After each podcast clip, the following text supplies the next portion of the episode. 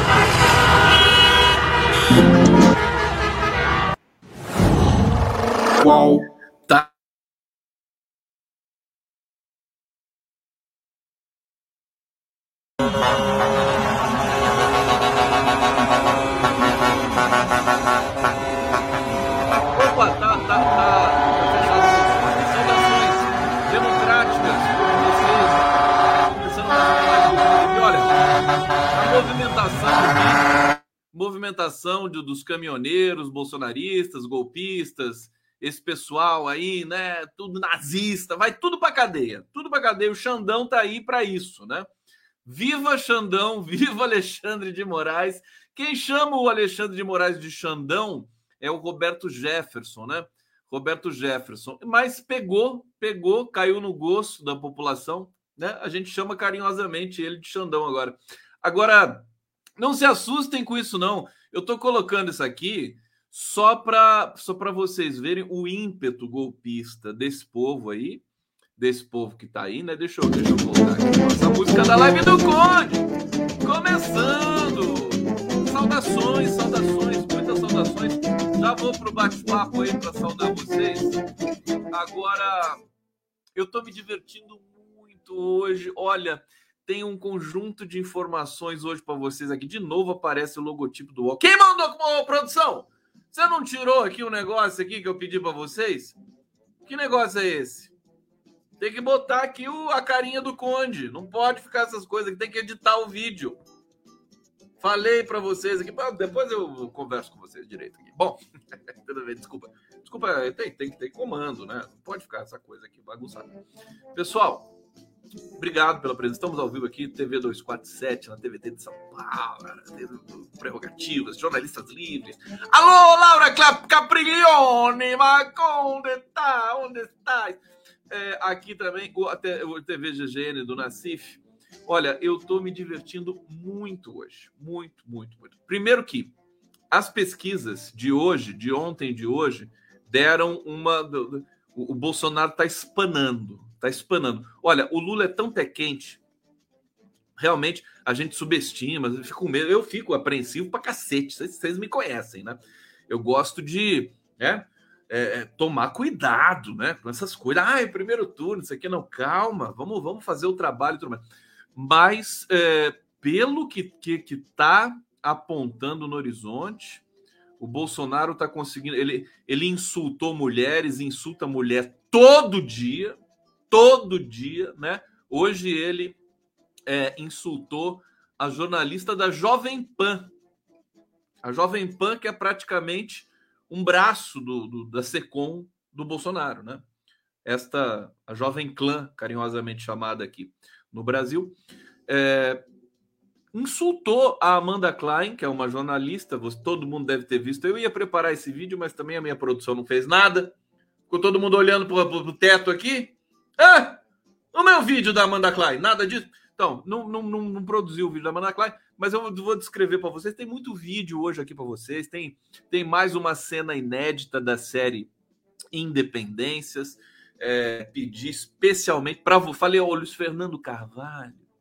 Luiz Fernando, eu quero um trecho da série Independências para mostrar para o meu público maravilhoso que vai assistir. Vocês não vão assistir a série Independências? Fala no bate-papo pra mim, vocês vão assistir, não vão assistir a série Independências. Fala pra mim, se não vão assistir a série Independências. Olha, a série Independências vai ao ar, estreia amanhã na TV Cultura, às 22 horas. Quem que vai assistir? Vocês podem fazer o favor de responder? Quem vai assistir a série Independência? Olha, a série é um divisor de águas, hein? E hoje eu entrevistei o Tiganá Santana. Tiganá Santana, vou mostrar a foto, inclusive aqui, o card do nosso papo, né? Ancestralidade. Tiganá Santana é um dos músicos mais importantes do Brasil, hoje reconhecido no mundo todo. Tiganá Santana participou da coordenação musical da série Independências.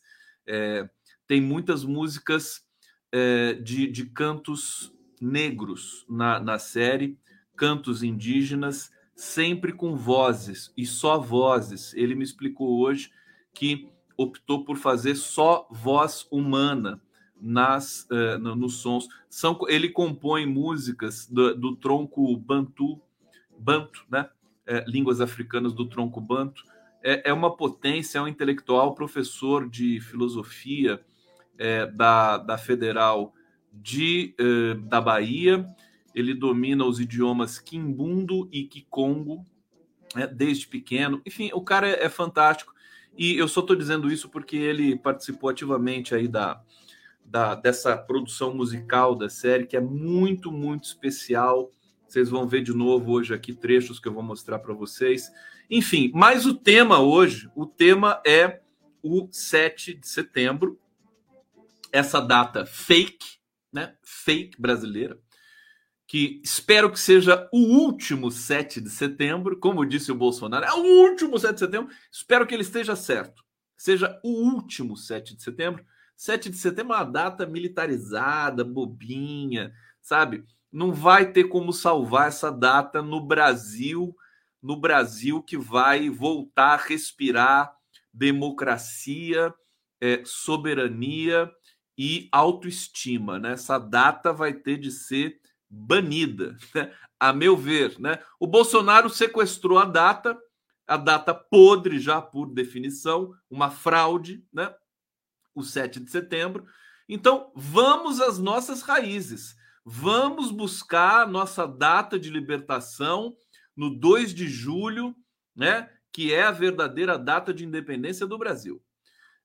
Então, eu acho que o Bolsonaro fez até um favor de sequestrar esse 7 de setembro para que ele vire só uma data militar, aí deixa os milicos celebrarem isso aí. Inclusive, hoje, olha, gente, tem uma informação de Alcova exclusiva da nossa querida Denise Assis, grande jornalista, sobre os humores na caserna brasileira, nas Forças Armadas, com relação ao dia de amanhã e às tentativas recorrentes de golpe e de ameaças e de bravatas de Bolsonaro, dizendo que tem apoio de Forças Armadas. Não tem coisa nenhuma. Tem uma enquete, uma pesquisa que foi feita, e a gente vai dar com exclusividade aqui, vou dar com exclusividade para vocês na sequência aqui. Bom, vamos lá! Saudações, irmão! Tem pesquisa, tem bastidores, campanha do Bolsonaro tá com medinho. Hoje é dia de tripudiar um pouco esses nazistas bolsonaristas aqui. Tá aparecendo, ó, aqui, ó, o Luiz Gustavo tava falando, tá aparecendo os jumentos.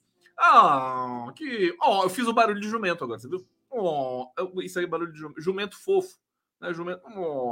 Jumento fofo. Aqui, bolsonaristas jumentos, vocês estão aparecendo por aqui. Olha, podem vir, eu recebo vocês com todo carinho, tá? Aguardo o voto de vocês. Olha, hoje, gente, é muita coisa. O Ciro Gomes, eu preciso até pegar, deixa eu pegar a foto dele aqui. Foto Ciro Bolsonaro. Esqueci. Produção, você não pegou a foto do Ciro Gomes para mim? Que coisa! O Bolsonaro cochichando no ouvido, nas orelhas do Ciro Gomes. Uma coisa assim... vocês viram isso? Vou ter que pegar no Facebook aqui, porque aqui não tá dando, não. Deixa eu ver. Ciro Gomes. Peraí, calma. Não fiquem nervosos. Bolsonaro... Vamos ver se aparece aqui, porque eu vi tantas vezes a foto hoje. Deixa eu ver se eu... Fotos... Não vai aparecer. Deixa eu ver se eu curti, porque sabe que no Facebook eu curto para depois buscar. essas fotos. Deixa eu ver se eu curti, se eu fui inteligente hoje. Deixa eu ver, eu curti a foto do Xandão, não curti. Alguém pode me mandar a foto do Ciro Gomes? Deixa eu ver se está aqui no 247 ainda. O Bolsonaro cochichando no ouvido do Ciro Gomes, assim como se fossem as pessoas mais íntimas do mundo. Parecia, sabe aquela cena do Aécio cochichando no ouvidinho do Sérgio Moro? Tem fofoca do Sérgio Moro hoje. Deixa eu ver aqui. Bolsonaro, Ciro Gomes, debate. Caramba, não vou pegar essa foto maravilhosa. Eu devia ter preparado, né? Olha aqui, tem aqui, ó. Achei uma, não tá muito boa, mas serve.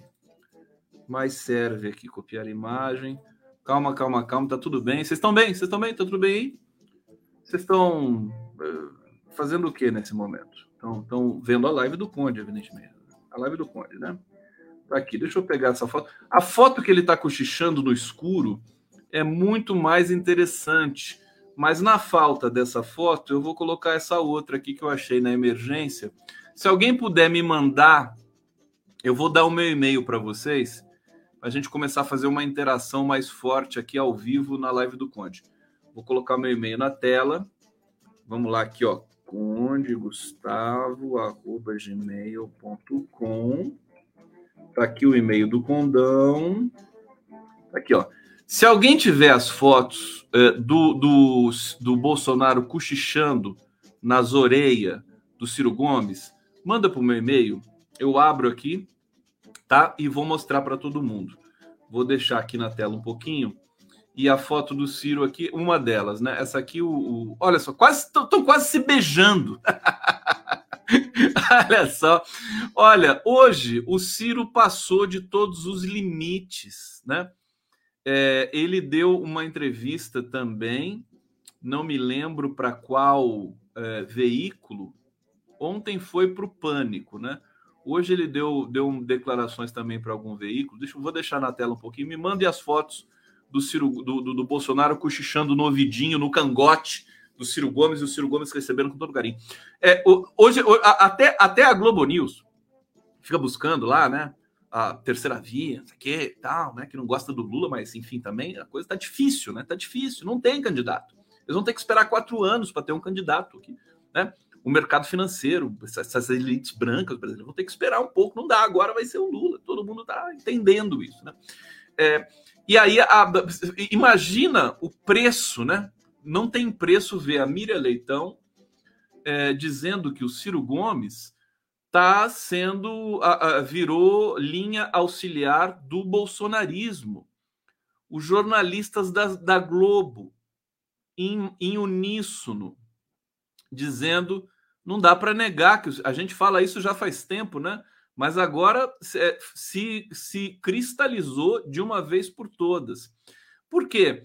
Porque lá no Pânico, o Ciro Gomes criticou o Lula, arrebentou o Lula, chamou de ladrão, que acusou o Lula de ser... ele fez uma ginástica lá para chamar o filho do Lula de ladrão, e o filho genérico, né? Não importa, Fábio Luiz, né? O Luiz Cláudio, não, o filho do Lula. O filho do Lula é ladrão. Essa é a máxima tônica do Ciro Gomes. E quando falou do filho do Bolsonaro, do Flávio Bolsonaro, falou: Flávio Bolsonaro está respondendo, está sendo acusado, ele está se defendendo, né? Para o Ciro Gomes é isso. É isso. Então, e hoje, hoje o Ciro Gomes voltou a acusar o Lula. Né, falar que o Lula tá velho, né? O Lula foi defendido hoje na Globo News pelos jornalistas ali, aquele grupinho lá, aquela panelinha patotinha da Globo News, defendendo o Lula. E dizendo que o Ciro está cometendo um processo suicida, né? Porque hoje, o grande tema hoje que eu vou trazer para vocês aqui, vocês mandaram já para mim as fotos? Manda pra mim, por favor, manda, eu não aguento, tem que mostrar essa foto. O grande tema problema hoje é a modulação das campanhas. O PT, campanha Lula-Alckmin, está fazendo uma inflexão, que o segundo turno veio para o primeiro.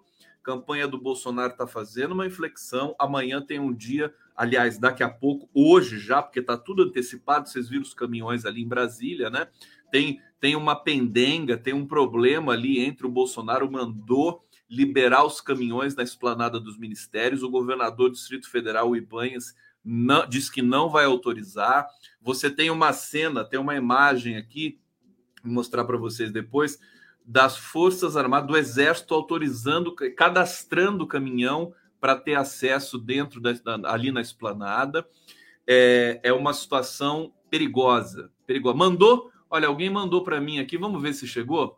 Vai ser fantástico, chega, a gente inaugura olha só, mandou, que fofos, muita gente mandou, deixa eu ver onde é que está aqui. Olha só, não, a Piracema, meu Deus, socorro. Deixa eu pegar a primeira que chegou aqui. Aí, tá aqui. Deixa eu baixar. Deixa eu ver se tem uma com maior qualidade aqui. Essa aqui tá um pouquinho... Deixa eu ver aqui. Olha, que lindo. Que lindo o Lula e o Bolsonaro cochichando. Eu vou até mostrar meu e-mail para vocês. Pronto, eu vou compartilhar a tela de uma vez por todas. A minha vida é um livro, um e-mail aberto, uma caixa de... Olha só quantos e-mails chegaram para mim. Marileite. Olha aqui a Marileite. Marileite. Olha só. Olha que graça. Bolsonaro, isso parece um casal, né? Olha só. Ali, cochichou, falou assim, ataca o Lula e depois eu te dou um ministério, né? Tá aqui. Esse aqui. Obrigado, a Marileite me mandou. Vamos ver mais um que chegou aqui. Patrícia, ó, Galindo. Tá aqui. Lindo, Galindo. Adorei. Deixa eu ver mais um aqui. Patrícia do Prado. Aqui, ó, pessoal trabalhando muito. Vocês estão vendo aqui? Olha, adorei essa conexão com vocês aqui. Rony Shira aqui mandou. Essa aqui eu já tinha mostrado. Obrigado, gente. Vamos ver mais um aqui. Roberto Wagner. Tá aqui. Essa aqui que é a bonitona, né? Olha só. Ô, Ciro Gomes, vamos para cima da Simone Tebet e da Vera Magalhães. É isso aqui que o Bolsonaro tá falando pro Ciro Gomes nesse momento aqui. Que horror, né? Que nojo! Eles se merecem!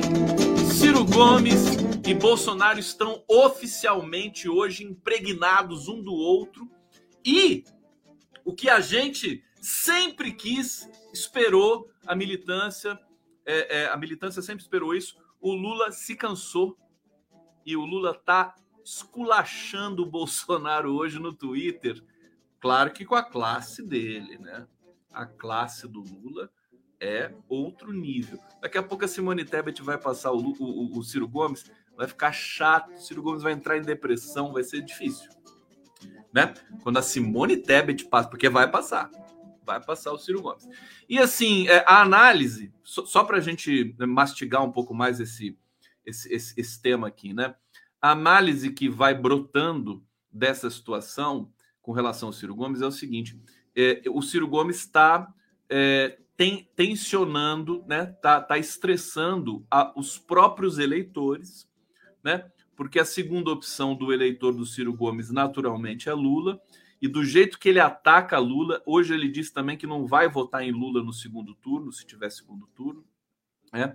Do jeito que ele eu tô dizendo isso para você. O Ciro é sempre um tema assim desimportante, mas ele passa a ser importante hoje porque ele passa a ser a campanha do Lula e a própria campanha do Bolsonaro passa a mudar as articulações em função também do Ciro Gomes. Olha, para vocês terem uma ideia, o general Heleno compartilhou uma postagem do Ciro Gomes hoje, né? O Ciro Gomes está sendo compartilhado pela Carla Zambelli furiosamente para atacar é linha auxiliar de Bolsonaro. Que final triste do Ciro Gomes. Hoje é divisor de águas, né? Ciro Gomes ainda estava lá com um fiapo de dignidade tempos atrás, né? trazendo projeto, dizendo daquele jeito mirabolante dele, né?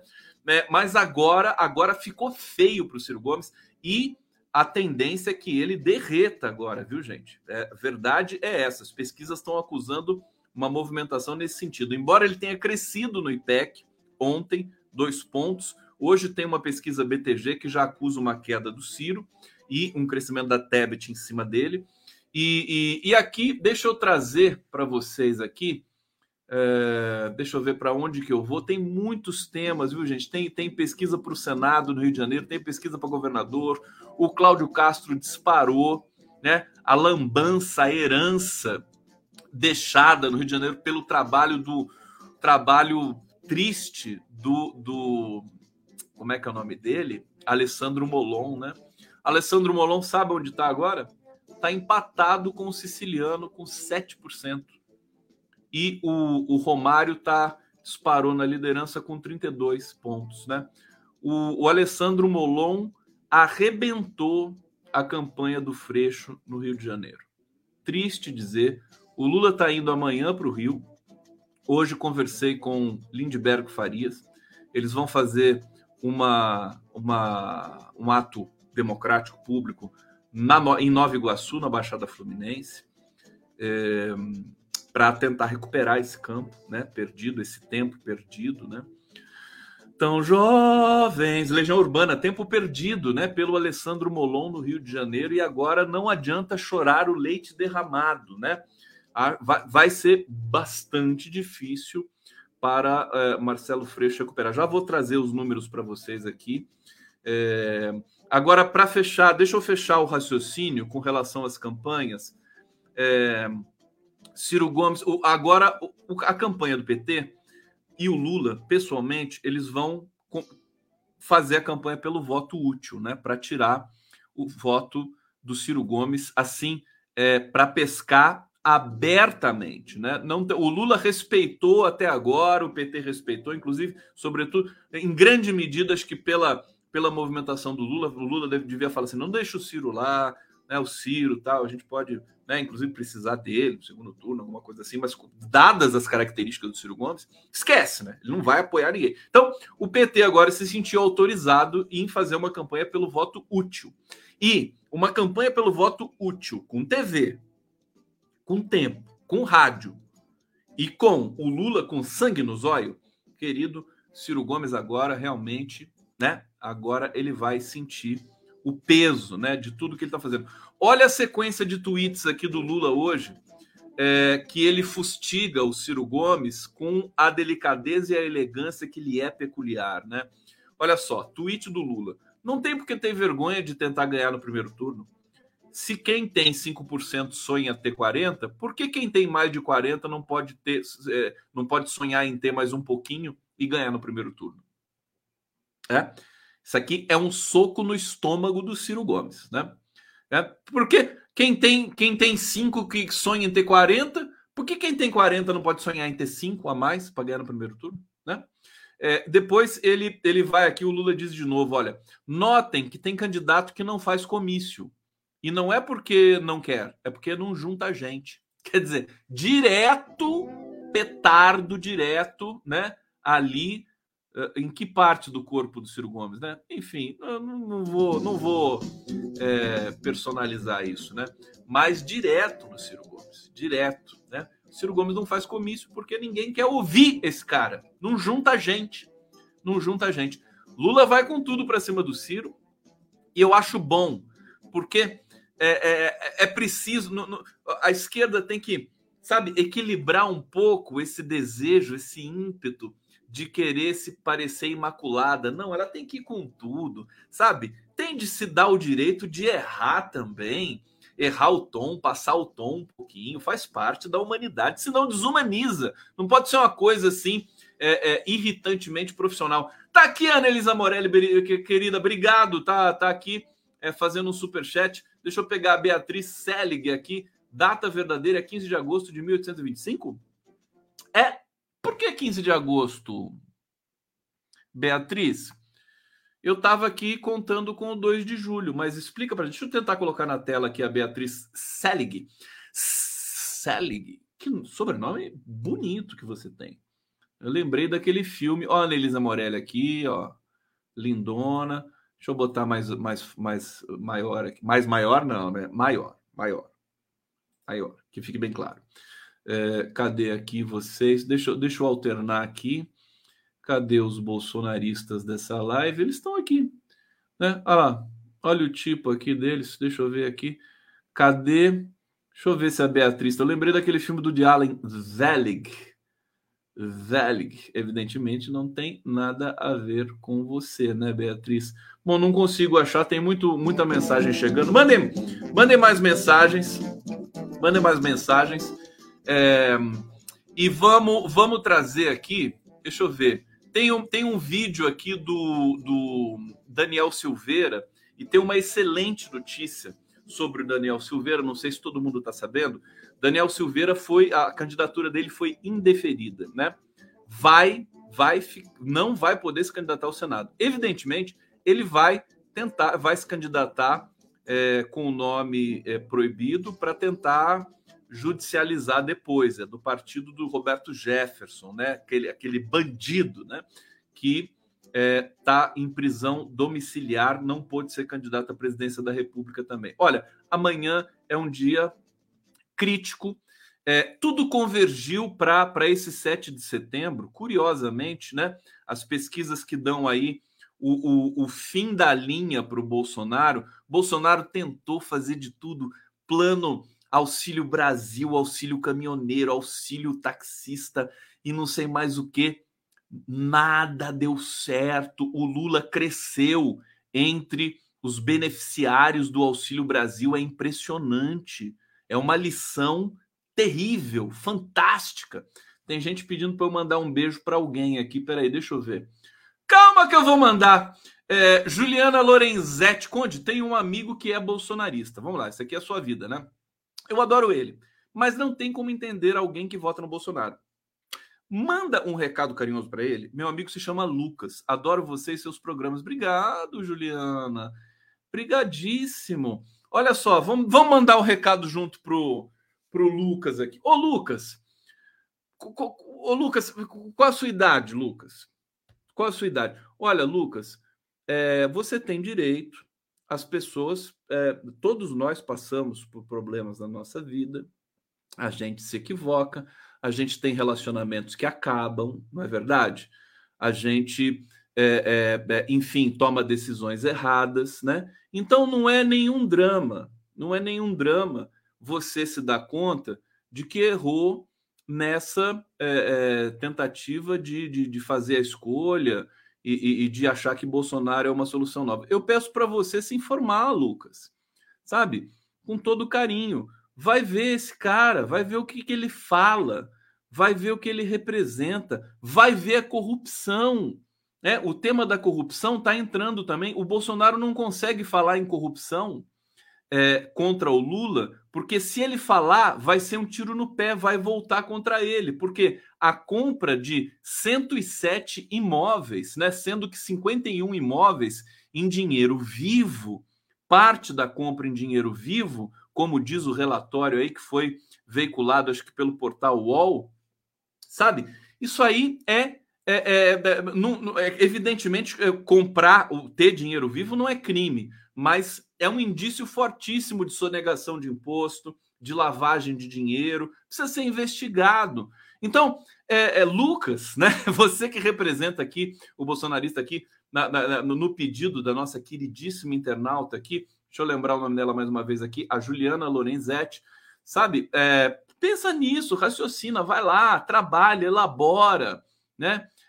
Conversa com a Juliana, meu, que ela gosta de você, cara, ela falou que gosta de você, que é muito doido isso, né? Ainda existe, parece que ainda existe, bolsonarista que é uma pessoa digna, sabe? Honesta, que trabalha, né? Parece que existe ainda. Então, essas pessoas que mereçam esse voto de confiança, né? De parte da militância desse país que perdeu parentes com a Covid, com a negligência do governo, com a má intenção, com a corrupção desse governo, né? Eu acho que a gente pode fazer essa operação de resgate, né? Rescue. Vamos resgatar. Essas pessoas precisam voltar a fazer parte de um futuro e não de um presente absolutamente devastado, enlameado, né? Pantanoso do bolsonarismo. Eles estão rumo à prisão, estão rumo à cadeia, todos eles. Bom, aqui o pessoal já está falando, chega de tolice, Lucas, chega de tolice. Deixa eu ver o que mais tem aqui, se tem alguma mensagem para eu ler. Não, acho que não. Bom, vou esperar chegar mais mensagem, daqui a pouco eu volto para o bate-papo. Bom, vocês viram aqui, eu li uns trechinhos do Twitter do Lula. Vamos falar um pouco das pesquisas agora. Eu selecionei algumas lâminas aqui das pesquisas do IPEC, daqui a pouco eu vou falar de Brasília, do 7 de setembro, efetivamente, do 6, que já começou, mas olha só, vamos ver primeiro aqui.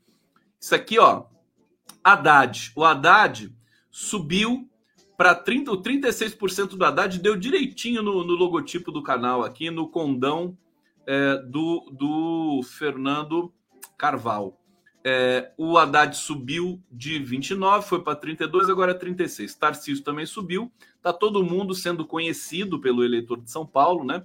Subiu para 17, depois para 21. O Garcia estava estacionado, agora subiu para 14. Né? A situação em São Paulo, ela é atípica também, né? Porque o Tarcísio está subindo em São Paulo com a ajuda do Bolsonaro.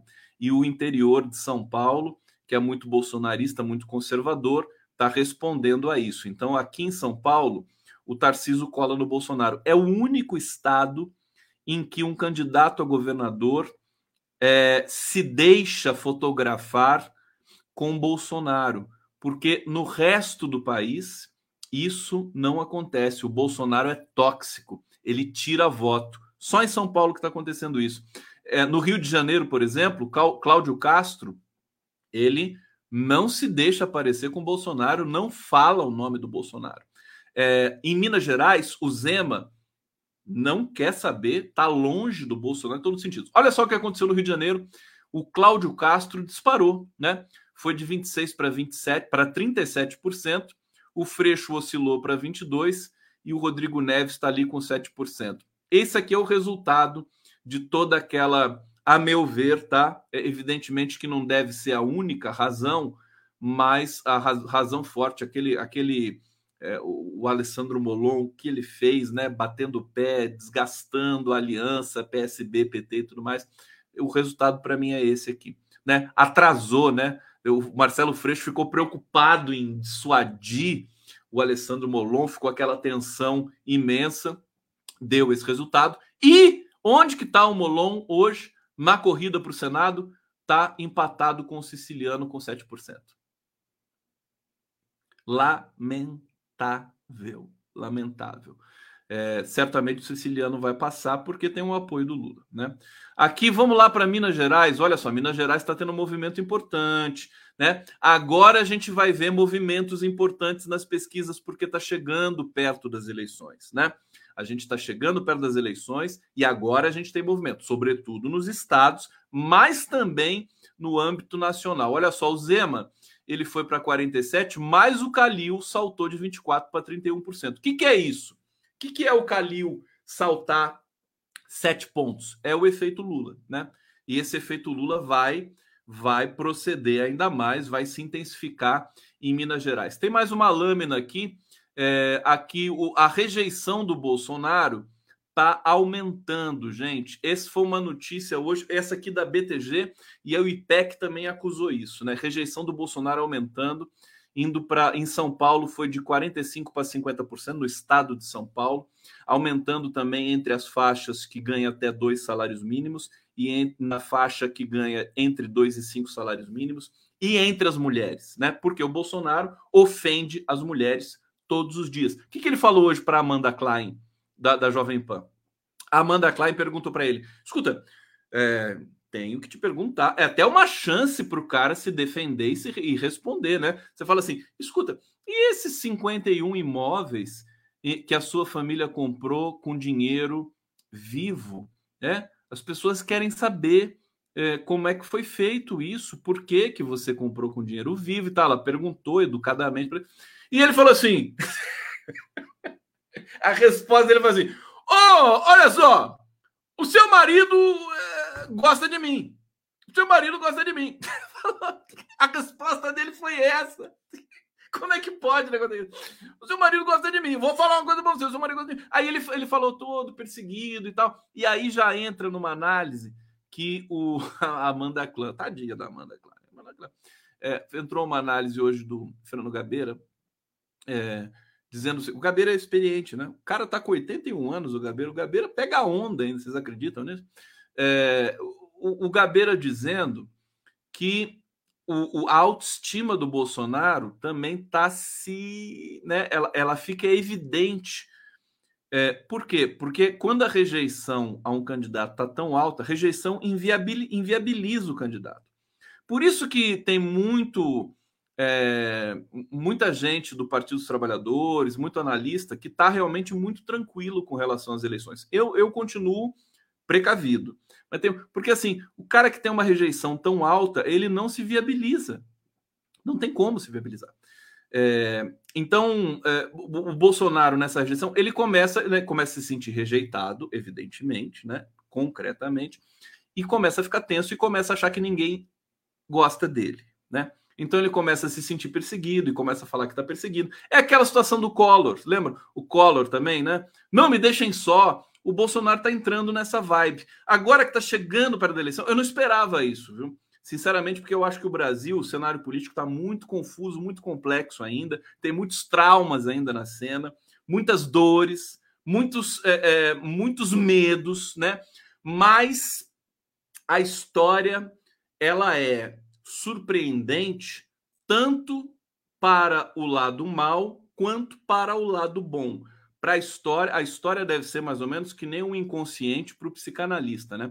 Ela não tem bom ou mal, ruim, né? Ruim, bom. Ela simplesmente acontece, né? Então, o que está acontecendo agora? Um afunilamento das escolhas e o eleitor, né? O eleitor está começando a rejeitar mais o Bolsonaro, porque a situação econômica do Brasil está difícil, né? Hoje, um filho do Bolsonaro, acho que o Carluxo, entrou no STF, salvo engano, acho que foi no STF, para proibir a frase que virou uma hashtag Trending Topics no Twitter, né? Uma frase que está viralizada no Twitter Brasil, que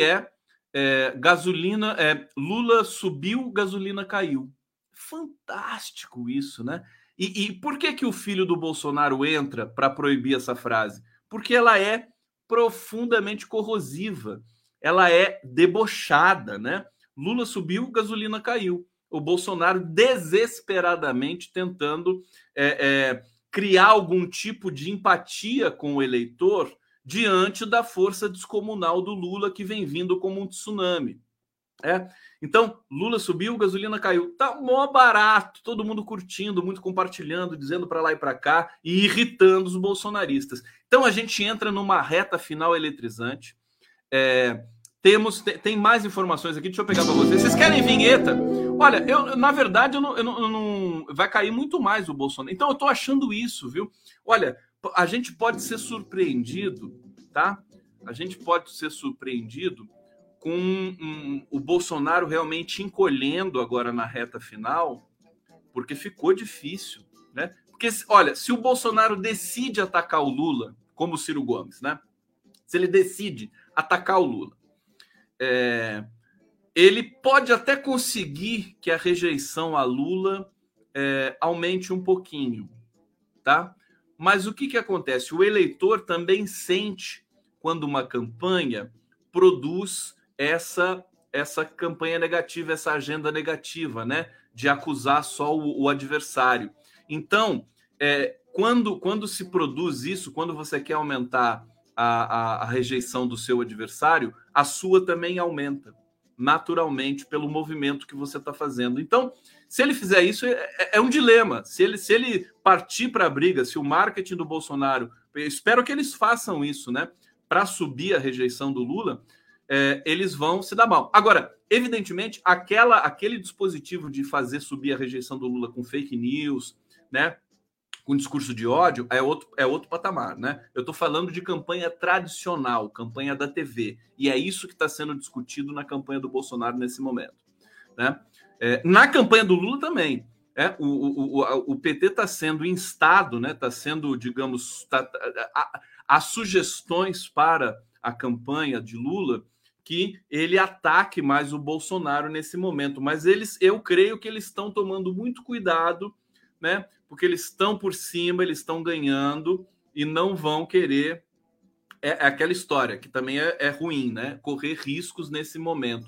O fato é que está tendo um movimento nesse momento no eleitor, ele vai se aproximando mais do voto, ele vai decidindo mais, começando a escolher o seu candidato a deputado, a senador, né?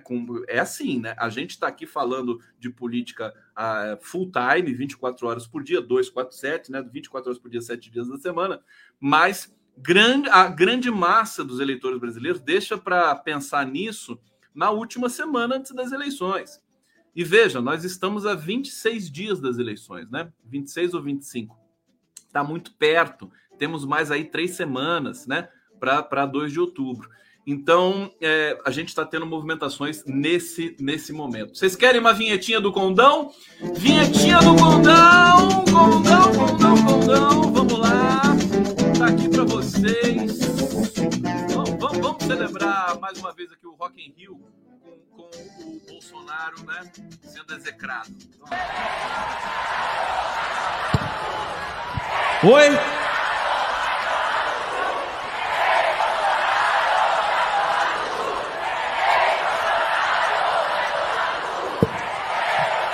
É difícil ouvir o que vocês estão dizendo. Vocês podiam dizer mais alto?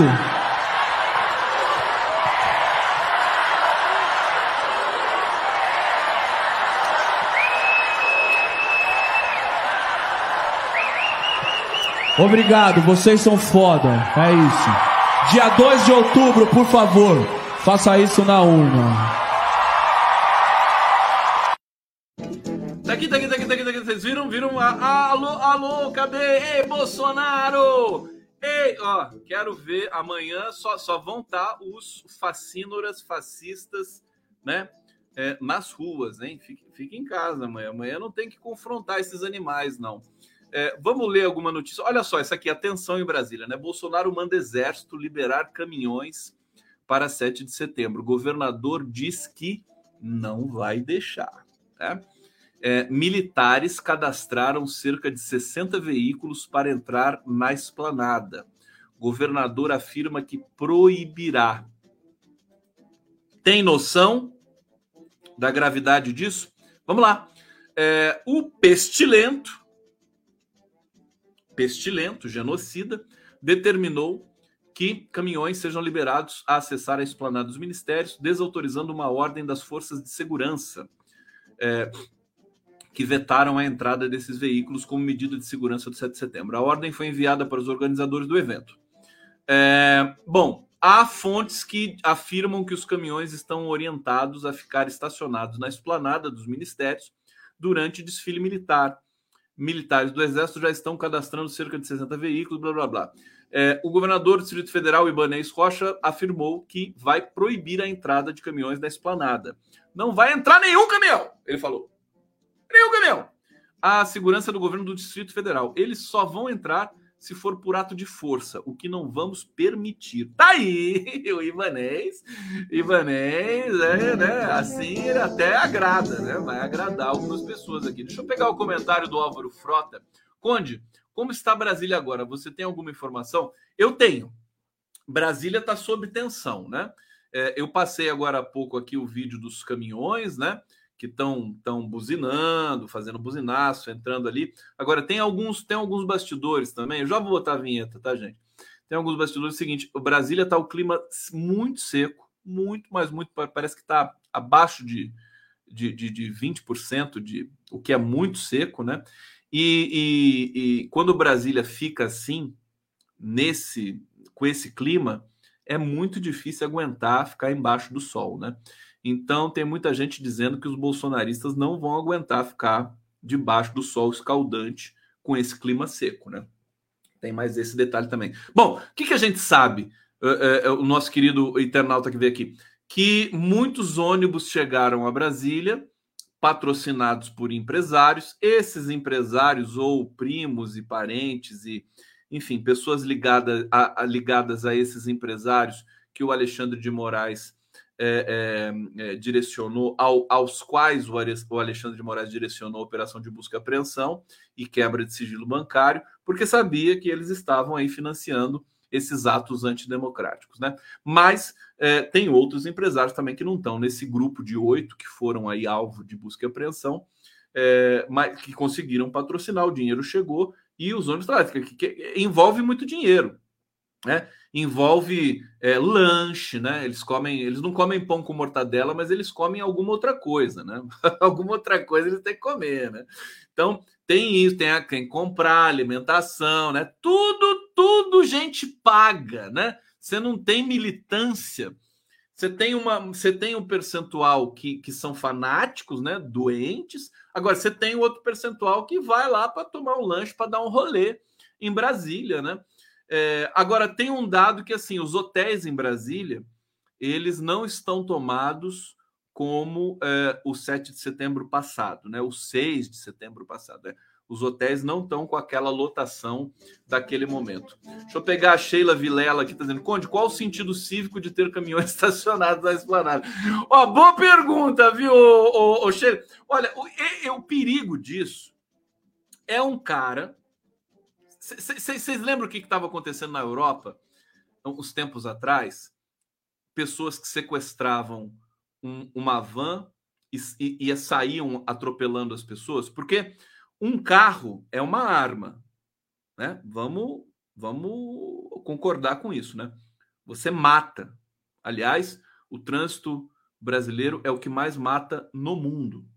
No mundo. Em números totais. Não é nem proporcional. Tá? Eu acho que o último dado, eu me lembro, 58 mil pessoas mortas no trânsito por ano no Brasil. Se eu tiver errado, alguém me corrija, por favor. Agora, se um carro é uma arma, imagine um caminhão, né? Caminhão é uma espécie de tanque, né? A coisa... Vocês viram o tamanho do caminhão. Então, o que acontece? Intimida.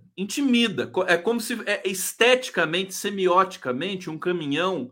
A nossa querida internauta que perguntou aqui, né? Qual é o sentido cívico, né? Um caminhão, ele intimida. Significa também poderio econômico, porque um caminhão custa muito dinheiro. Toda essa significação, né? E, mais do que isso, se tiver um doido num caminhão que, de repente, queira enfiar o caminhão dele no STF, ele quebra, né? Ele derruba a deusa da justiça ali, né? Bum, atropela tudo. Você imagina o prejuízo, né? Simbólico que isso poderia causar. Ele quebra todos os vidros ali do STF, ele joga o caminhão ali para cima, né? Se não tiver barricada, se não tiver... Por isso que o Luiz Fux, né? O Luiz Fux vai deixar a presidência do STF na semana que vem, a Rosa Weber vai assumir. Mas eles prepararam um esquema de segurança ali justamente para o 7 de setembro, porque não é um presidente da República que é um delinquente, bandido, assassino, né? Que está orientando, estimulando, acirrando, incitando a população a atacar o STF. É isso que a gente está vendo lá.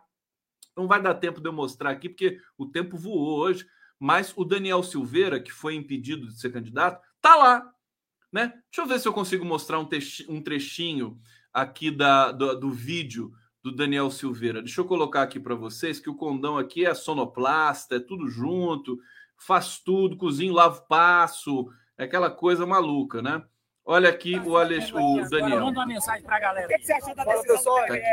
A decisão é ilegal, né? Sim. O desembargador Thiago, ele foi o defensor da tese que sumulou a matéria número 9, a súmula 9 do TSE, que fala que em condenações criminais, com a extinção da pena, cessa a suspensão de direitos políticos. Ou seja, ele foi o único que votou dentro da lei, o restante é só militante. Mas ainda cabe recurso? Cabem recursos ainda. Os recursos, assim, legalmente, têm o efeito suspensivo, ou seja, continua concorrendo. Mas chegando no TSE, a gente sabe, né? O cara que saiu aí é Câmara de Gás. É. Aí tem que recorrer a matéria constitucional ao STF. E no STF a gente também já sabe o que é. Sim, mas então o senhor acha que o indulto não valeu para nada até agora? Não, o indulto legalmente vale. Que nós estamos lidando com pessoas à margem da lei. Verdade. Né? Esse... Ah lá, o cara fala assim, é Câmara... Tava bom o som? Tava bom o som aí? Vocês escutaram direitinho? É, você imagina o cara falar assim, é Câmara de Gás, Câmara de Gás, o cara tá falando pro Alexandre de Moraes, o Alexandre de Moraes é Câmara de Gás. Olha o clima que tá Brasília, ó. Isso aqui foi agora há pouco em Brasília, tá todo mundo assanhado, né? Você vê aqui a militância bolsonarista, todo mundo enlouquecido, né? Estão ali, estão tumultuando. Essa é a gente despolitizada do Brasil que ficou à deriva depois de 13 anos de governo democrático em que o cidadão era também instado, né? Se exigia do cidadão uma participação cidadã, né? Efetivamente cidadã. E aí houve esse gap, né? Essas pessoas que não se sentiam bem participando com cidadania das questões do combate à violência, do combate ao racismo, do Brasil, à pobreza, a fome, os governos do PT extinguiram a fome no Brasil, né? Praticamente superaram a pobreza no Brasil, mas sempre tem aqueles resíduos, problemas pontuais, né? Sempre tem. O Brasil é um país complexo, gigantesco, então eu preciso estar sempre atuando, eu preciso estar sempre produzindo políticas, né? Para financiar a população mais pobre. E tão logo essa população que foi mais pobre passe a ter acesso à universidade, ao consumo, você interrompa esse financiamento para eles, passando para outro patamar, aí eles vão pedir dinheiro para o BNDES, para abrir uma empresa, né?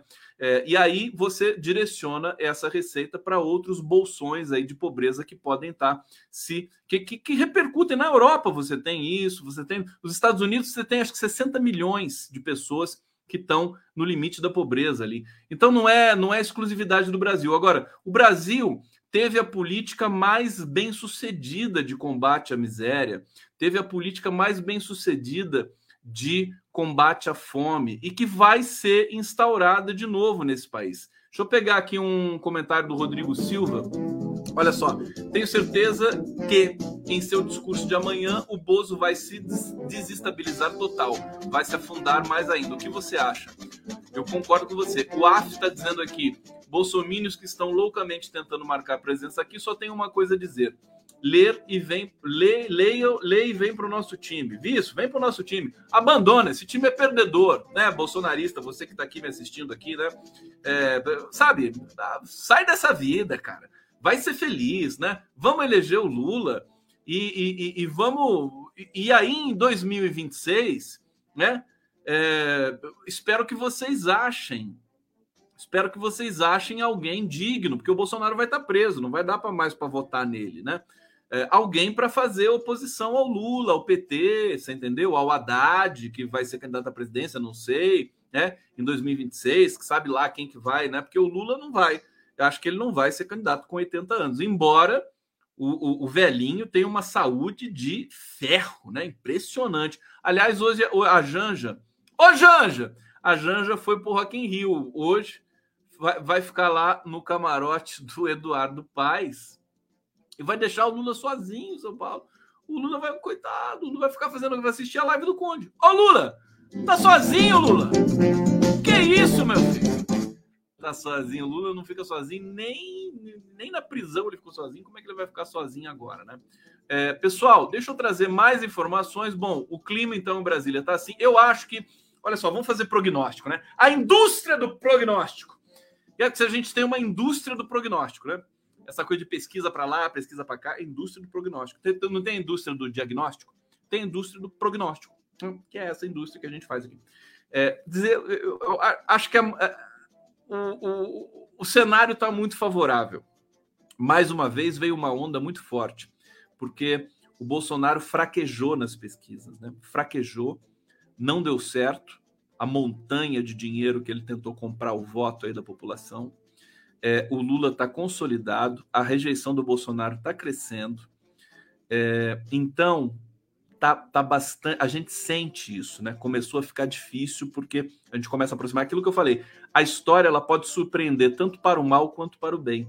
Então, a gente pode ter uma surpresa nas próximas semanas, que é o Lula se distanciar do Bolsonaro. Seria muito bom para a democracia, seria muito bom para as nossas, sabe, para nossa rotina, para nossa tranquilidade, né? Não ter que ficar nessa tensão de saber se vai ser no primeiro turno, se não vai ser no primeiro turno, né? Precisaria ser, né? Se o Lula se distanciar, né? Eu acho que o Lula sabe muito bem o que está fazendo.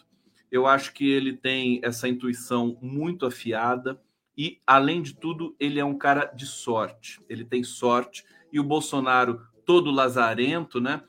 Só fala em morte, só fala em rejeição, só fala em arma, só fala em, sabe? Só tem na cabeça, só tem essa merda na cabeça. Quer dizer, a sorte não vai estar do lado desse cara.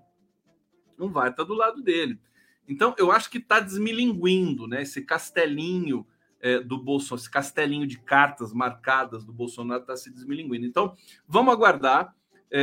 Eu acho que amanhã é um dia fatídico, porque diante de toda essa crise, você tem uma crise na campanha do Bolsonaro, você tem a ala ideológica digladiando com muita rispidez, né? com muita intensidade, com a ala do marketing, com a campanha do PL, patrocinada ali pelaquela dinheirama toda do fundo partidário do PL, né?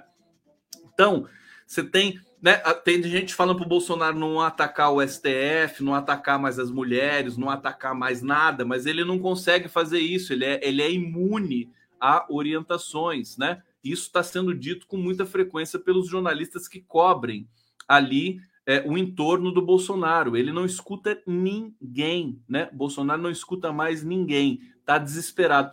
E, agora, é evidente que o fenômeno é esse fenômeno terrível, né? O cara com tudo isso ainda tá lá com 32%, quer dizer, que horror é esse, né? Mas pode ser, eu tô sentindo, pelo que aconteceu hoje nas pesquisas, pela quedinha do Bolsonaro, oscilou para baixo, né? A gente pode estar se direcionando, o Brasil pode estar se direcionando para um desfecho menos dramático das eleições, em que você vai saber com uma certa antecedência, né? Evidentemente respeitando, né? O voto só é concretizado depois de, né, teclado ali na urna eletrônica e tudo mais, mas as pesquisas podem vir a indicar uma vitória no primeiro turno com uma margem mais folgada do que aquilo que a gente está observando. Então, o que pode acontecer amanhã? O tiro no pé final do bolsonarismo. Ele surtar, ele falar um monte de besteira, ele vai atacar de novo, ele vai atacar. Ele vai atacar o Alexandre de Moraes, vai atacar meio mundo. Meio mundo.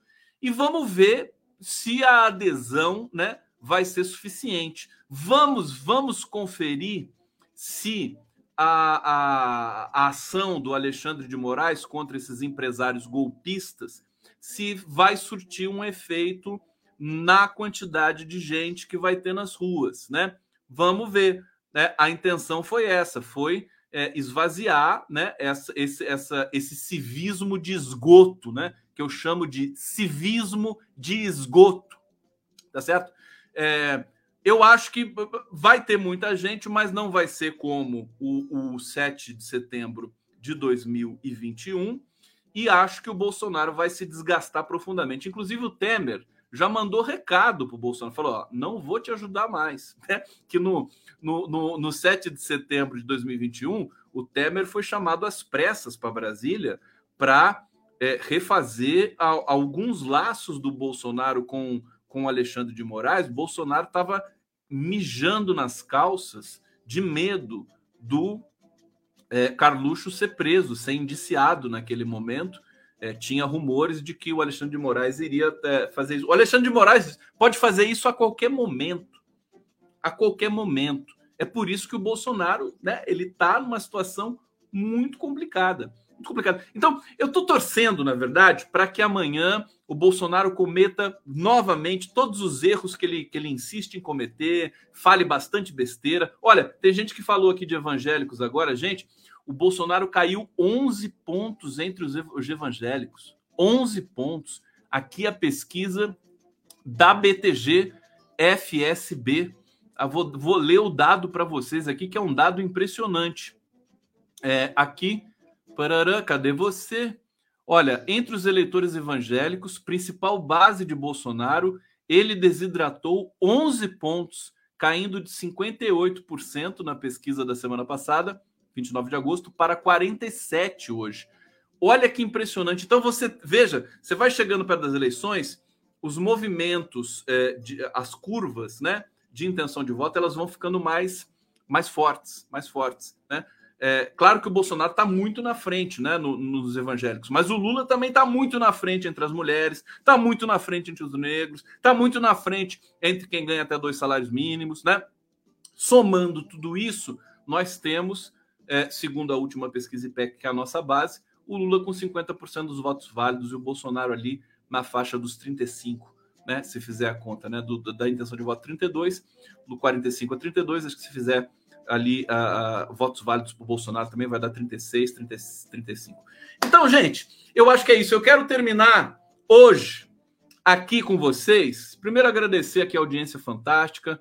Estamos tendo aqui... Eu tinha previsto isso, né, que quando a gente fosse se aproximando desse momento dramático, histórico do Brasil...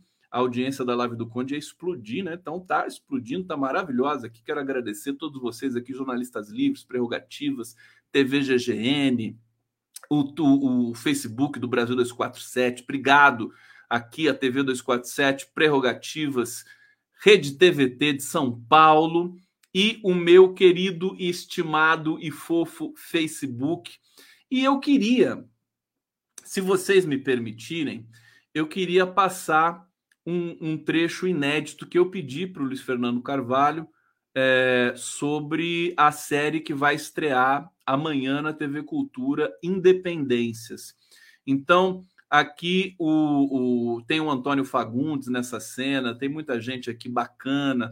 Eu vou colocar na tela para vocês, a gente vai ver esse trechinho e depois nós vamos comentando mais e falando mais sobre essa série tão importante que eu acho que vai mudar, né? Vai mudar a compreensão da história brasileira, né? Aqui o jantar da série, estou colocando na tela. Vamos lá, tá aqui, olha que bonito. Me lembrou Lavoura Arcaica, viu, Luiz Fernando? Esse arranjo da mesa aqui da família real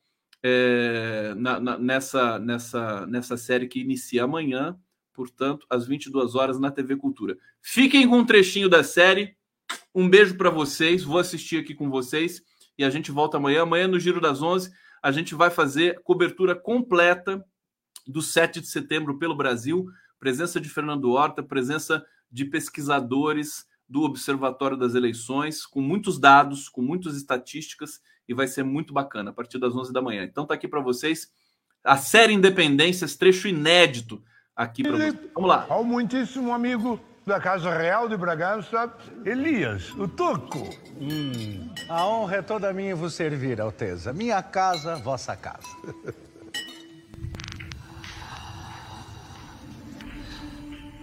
Ngana, Elias Antônio Lopes, Moçumbiche, Onene, Waato, Aquituque, Abica, Moixe, a Brasil, Moene, Uabana, Quinta da Boa Vista, Comuíge, Uaçoba, Maugito, Má, Mamumbana, Pé, Quitati, Dingue. O tráfico negreiro Rio de Janeiro, Luanda, vai muito bem, nobre barão. Os negócios crescem. Já iniciamos o tráfico de escravos em Moçambique. E finalizamos o ano de 1808 com a entrada de mais de 25 mil escravos no Brasil. Essa terra tem futuro. Opa. Compra-se um escravo em Luanda a 70 mil réis.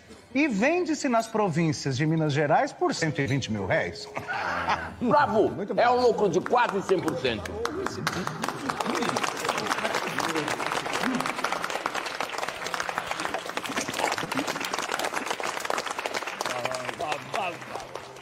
dia a todos, caro amigo. O novo serviço que criastes para a polícia da corte. Com prazer, Alteza. Com o intuito de preservar nossos escravos, a polícia da corte vai oferecer o serviço de açoites controlado. Bravo!